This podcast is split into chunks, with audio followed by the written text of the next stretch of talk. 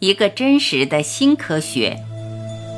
大家好，欢迎收听由张晚琪爱之声 FM 出品的《杨定一博士全部生命系列之头脑的东西》，作者杨定一博士，编者陈梦怡，播音张晚琪。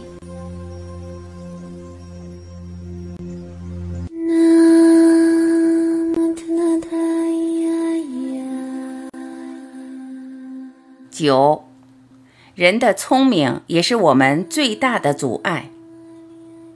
我在第三章谈到，人的聪明最多是在建立一个虚拟的世界。然而，这个虚拟世界太逼真，让我们不光是这一生，而是一生又一生，一世又一世在里面打转，希望能继续延伸它。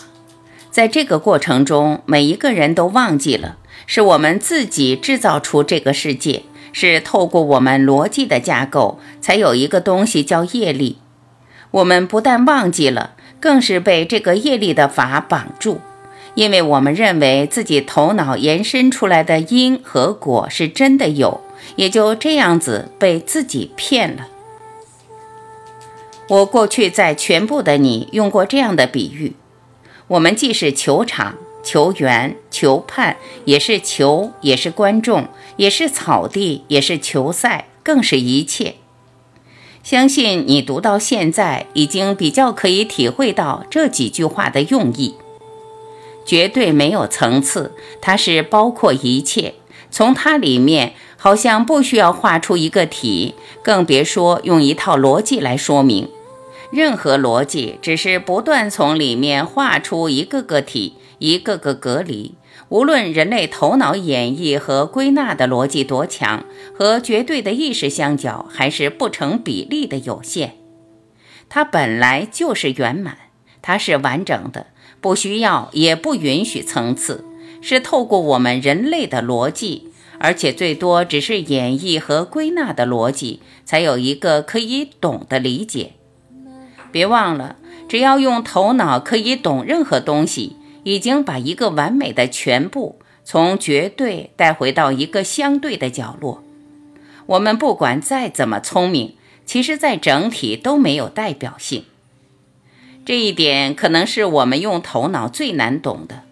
我们会想透过懂掌握人生的每一个部分，样样都需要理解，需要体会，需要建立连接。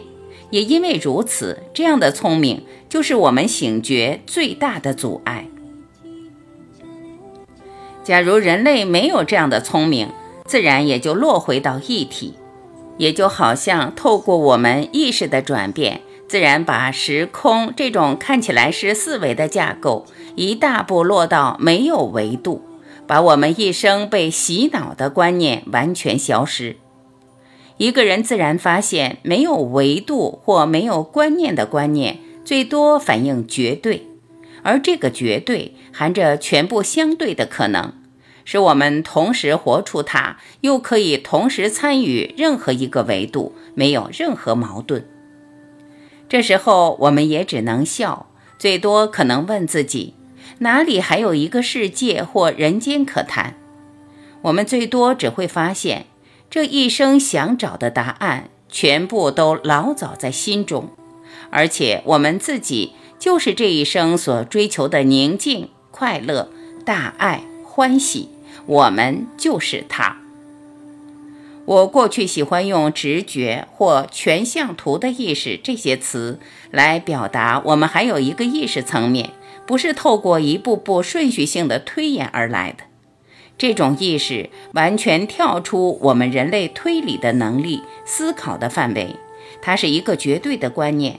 本来随时都有，倒不是可以从我们的逻辑去截取，最多我们只是把这个相对的逻辑挪开，它自然会浮出来。我会用全像图来形容这个绝对的意识，也只是表达我们在任何角落都离不开整体，而且都可以觉察到整体，只是这种觉察和人类与动物感官的觉察完全不同。并不是透过比较分别而可以具体描述的过程。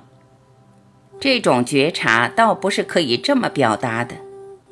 一个人随时在这种绝对一体的意识，其实没有宇宙、世界、人间好谈，自然立即体会到这些话都不是理论，而是事实，最多只能自己去体会，却又无法用人类的语言来表达。这一来，这个世界到底是不是一个头脑的产物？这种问题所带出来的矛盾也就立即消失了。一个人自然会发现。我们透过自己的聪明，竟然没办法理解这么简单的道理，甚至还要冤枉的迷路，迷了那么久。我再大胆地说，不止世界是头脑的产物，甚至上帝、主、神都是我们头脑的产物。过去我们说我们是以神的形象所造的，你自然会发现，事实和这句话又是颠倒。其实是神是依我们自己的形象所造，我们人类就是有那么大的本事，我们就是造物主。但是如果你认为这里所讲的神、主、上帝是在你我自己之外，是位于别的哪里的存在，那么你又误会了。我讲这几句话，并不是说没有主、没有神、没有佛。刚好相反，最多只是表达，不是大家一般体会到的主神佛。一般对主神佛的体会，无论多精彩或再高深，最多是反映头脑的作用。然而，我在这里讲的主神佛是一切，是全部，每一个角落、点点滴滴都是它，我们也就是它。讲得更透明一点。我们和神是没办法区隔的，这时候我们才真正成为造物主。我们可以无所不在、无所不知、无所不能，也可以选择什么都不做，轻松过这一生。而这一生的每个角落、每个时点，最多是用来肯定全部生命系列所讲的一切。到这里，你自然也会发现。就连什么叫相对，什么叫绝对，什么叫无常、永恒、昏迷、醒觉，全部都是比喻。这些用词的区别本身还是离不开二元对立。其实没有一个东西叫做醒觉，也没有一个状态叫做 tria。我们本来就是醒觉的，而它不可能让一个东西或一个状态可以描述。假如可以描述，我们也就又回到一个相对的范围，而又透过描述的局限，把自己做了一个隔离。但是，就连这几句话，最多也还只是比喻。